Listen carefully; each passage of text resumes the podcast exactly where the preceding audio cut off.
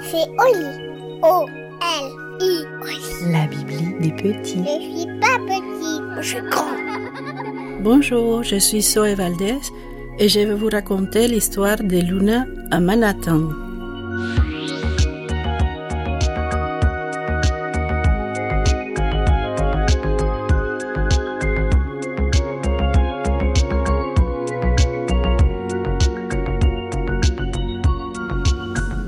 Faisait un froid de canard ce matin-là dans le New Jersey. Grand-père Gustavo avait beau avoir promis à Luna de l'amener voir les statues de la liberté. Il eut un moment d'hésitation car il ne se sentait pas en grande forme. Luna avait fait le voyage avec ses parents depuis Paris pour rendre visite à grand-père, qui était soudainement tombé malade.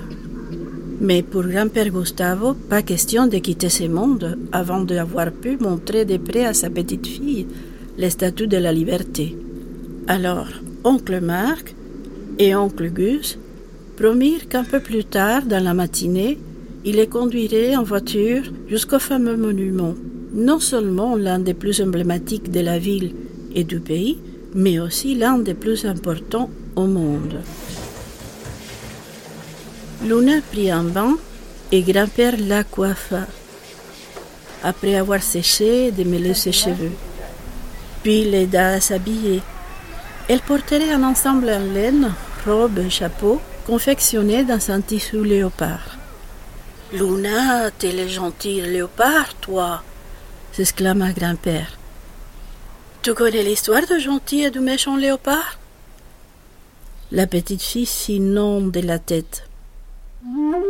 Il était une fois en Afrique un léopard qui avait très mauvais caractère et qui passait son temps à faire peur aux animaux de la forêt. Il s'appelait Méchant. Un beau jour, il rencontre un gentil léopard qui avait très bon caractère et il tombe amoureux de lui. Si tu veux être aimé en retour, tu vas devoir renoncer à ce mauvais caractère. Il va falloir que tu te calmes et que tu deviennes bon, lui répondit le gentil léopard qui s'appelait Sourire, parce qu'il souriait toujours à tout le monde. Méchant, qui était drôlement ronchon, ne change pas tout de suite, mais il était si amoureux qu'il finit tout de même par devenir aimable. Méchant et Sourire se marièrent et ils eurent plusieurs petits léopards. Et depuis ce temps-là, les animaux de la forêt sont moins inquiets et vivent heureux. Dis donc, grand-père, elle est vraiment courte ton histoire, soupira la petite fille. Et puis, je suis un peu grande pour ça maintenant. C'est pour les tout petits. Attristé, grand-père soupira à son tour. Maman appelle discrètement Luna depuis la chambre. Elle l'a pris par les bras et agenouillé devant elle, lui dit Luna, grand-père est malade. Il ne peut pas travailler. Il a besoin de se rendre utile. C'est pour ça qu'il a imaginé cette histoire. Et toi, tu l'as envoyé promener. Ce n'est pas bien. Mais maman, c'est juste que... Tu n'as pas été gentil, c'est tout, lui dit maman. Je m'en veux, j'étais désagréable comme méchant le léopard? dit Luna au bord des larmes. Quand même pas, ma fille, mais quand quelqu'un est malade, il a besoin qu'on l'écoute, qu'on fasse attention à lui. Est-ce que grand-père va mourir? demanda la petite fille, les yeux tout humides. Personne n'en sait rien pour le moment, ma fille. Il se sent très malade, mais il est suivi par un bon médecin. Luna sécha ses larmes et se précipita vers le salon où elle retrouva grand-père assis sur le gros fauteuil. Elle grimpa sur ses genoux et l'embrassa sur les joues. À cet instant précis, oncle Marc et oncle Gus klaxonnèrent depuis la rue. Luna prit son grand-père par la main et descendit les escaliers en réglant son pas sur les pas longs et laborieux du vieil homme. Ce fut une promenade merveilleuse Ils parcoururent presque tout New York, admirant les gratte-ciel, les boutiques, les larges avenues, les taxis jaunes, et cette foule tantôt arrêtée à un feu rouge, tantôt en train de traverser les rues, un troupeau. Ils allèrent voir des librairies, puis arriveront au port. Après avoir marché le long du quai, il fallut faire une pause pour que grand-père se réchauffe avec un bon chocolat chaud tout le monde mangea des gâteaux et des fruits. Devant la statue de la liberté, grand-père s'arrêta. Ça, Luna, c'est mon symbole préféré dans cette ville. Des milliers et des milliers d'émigrés, d'exilés sont venus dans cette ville, dans ce pays, des gens comme moi. Comme moi, ils recherchaient la liberté et nous l'avons trouvée. C'était des Irlandais, des Anglais, des Italiens, des Européens, la plupart venus d'Europe pendant la Seconde Guerre mondiale. Des gens persécutés qui fuyaient l'horreur de la guerre, du fascisme. Ensuite, il y a eu d'autres vagues d'exilés fuyant d'autres horreurs, le communisme. Ils ont reçu ici l'accueil dont ils avaient besoin, et puis ils ont trouvé un refuge, un foyer, du travail, New York est une ville chargée d'histoire. Et cette histoire vient des quatre coins du monde, car nous en avons tous apporté une partie avec nous. Tant d'artistes se sont retrouvés à Manhattan, tant d'hommes et de femmes brillantes qui ne pouvaient pas créer chez eux, qui ne pouvaient pas réaliser leur œuvre. Ils ont pu le faire ici, grâce à la liberté qu'ils ont trouvée dans ces pays. Sans perdre une miette de ce qui lui racontait son grand-père, Luna observait au moyen de la longue vue installée dans les murs les gigantesques monuments. Cette femme au visage paisible, vêtue d'une toge et torche en main pour faire briller la vérité et la justice, la liberté et la vie. Grand-père, pourquoi est-ce que tu habites dans le New Jersey et pas à Manhattan? Demande la petite fille. Parce que c'est dans le New Jersey que j'ai trouvé du travail. Manhattan est une ville formidable, très grande, c'est une belle ville, mais la vie n'y est pas toujours aussi merveilleuse et confortable que dans les films.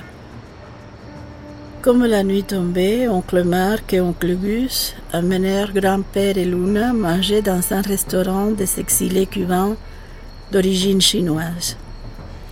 Le restaurant s'appelait Chinita Linda, jolie petite chinoise. Le grand-père de Luna repensa au père de son ex-femme, l'arrière-grand-père de Luna, un chinois, chanteur d'opéra, qui avait atterri à Cuba comme émigré lui aussi. À quoi penses-tu, grand-père? La petite fille posa sa main sur celle du vieil homme à notre famille, la petite fille.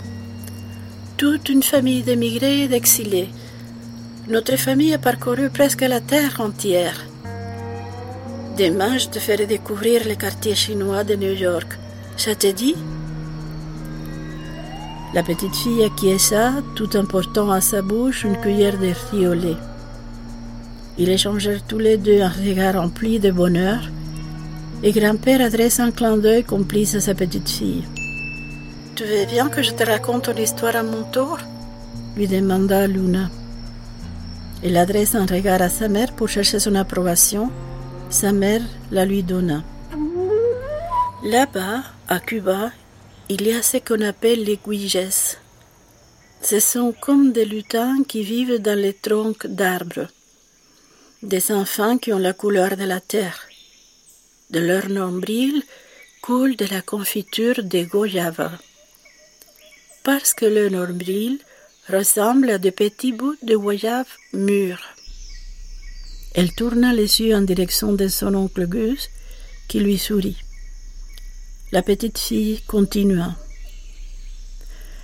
Et puis les guijes grandissent, et une fois adultes, ils deviennent les gardiens de la forêt. Chacun d'entre eux veille sur chaque branche de chaque arbre de chaque forêt. Ça n'a pas toujours été facile parce qu'on les a abandonnés. Mais malgré tout, ils ont réussi à sauver des vastes territoires en suivant les conseils des vieillards, les gardiens de la sagesse de la montagne, qui pendant des années ont demandé le respect de la faune et de la flore. Ces petits grands-pères, ces petites grands-mères, ils tombent malades aussi, comme toi maintenant. Alors les guiches, leurs enfants et leurs petits-enfants, prennent soin d'eux avec amour. Ils les allongent sur une couche molleuse, faite d'herbes médicinales qui sentent bon. Réunis autour d'eux, ils leur chantent de verseuses pour enfants, et ils restent là à chanter en attendant qu'ils guérissent, ou bien Luna fit un grave silence. Oncle Gus termina à sa place. Ou bien qu'il meure. Il posa un bras sur son père. C'est une histoire que je racontais à Luna il n'y a pas très longtemps. Il a voulu l'apprendre par cœur. C'est une très belle histoire, ma petite fille, répondit le vieil homme d'un ton convaincu. Et alors, que se passe-t-il, ma chère enfant, lorsque ces vieux sages de Guihes meurent On les couche tout en haut des arbres pour que le soleil absorbe leur âme. Ensuite, on attend que les corps se décomposent sous l'effet du vent et que leurs cendres recouvrent l'île tout entière. Quand nous serons rentrés à la maison, pendant que je ferai une sieste bien méritée, promets-moi que tu me chanteras une de ces chansons, lui dit grand-père.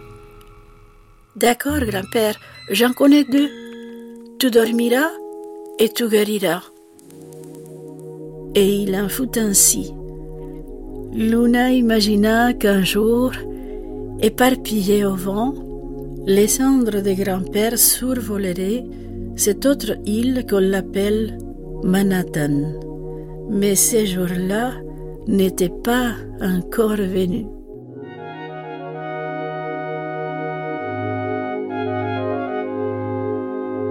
Et voilà, l'histoire est finie.